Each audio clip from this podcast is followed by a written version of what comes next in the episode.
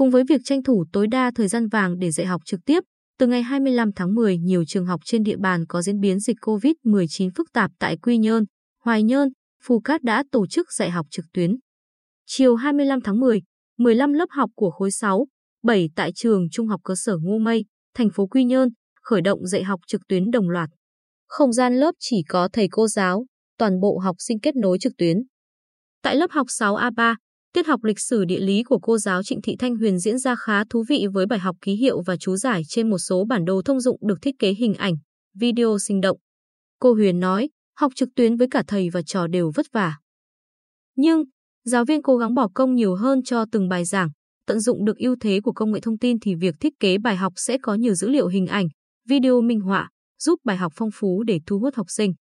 Theo bà Nguyễn Thị Thanh Hà, hiệu trưởng trường Trung học cơ sở Ngô Mây, sau khi một giáo viên mắc COVID-19, trường xác định dạy học trực tuyến là lựa chọn tối ưu để đảm bảo an toàn, nhất là khi học sinh chưa được tiêm vaccine phòng COVID-19.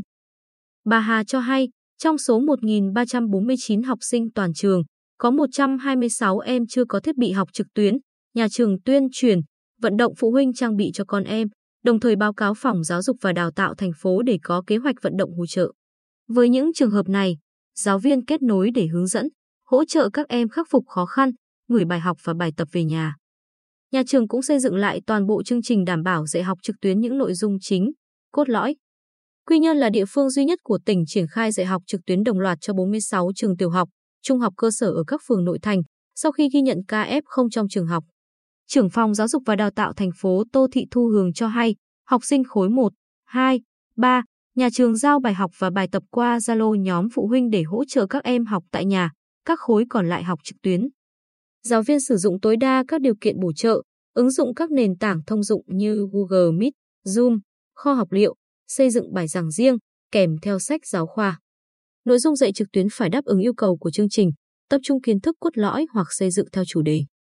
Sau ngày học đầu tiên, bà Lê Thị Bích Phượng, hiệu trưởng trường tiểu học Quang Trung, cho biết khối năm có 239 trong số 252 học sinh tham gia học trực tuyến,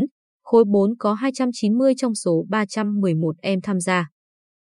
Một số học sinh mà gia đình khó khăn, chưa có thiết bị để học trực tuyến, giáo viên hướng dẫn nội dung học trong sách giáo khoa, gửi link học liệu qua Zalo, vi nội dung bài trên giấy A4 gửi phụ huynh để hỗ trợ con em học.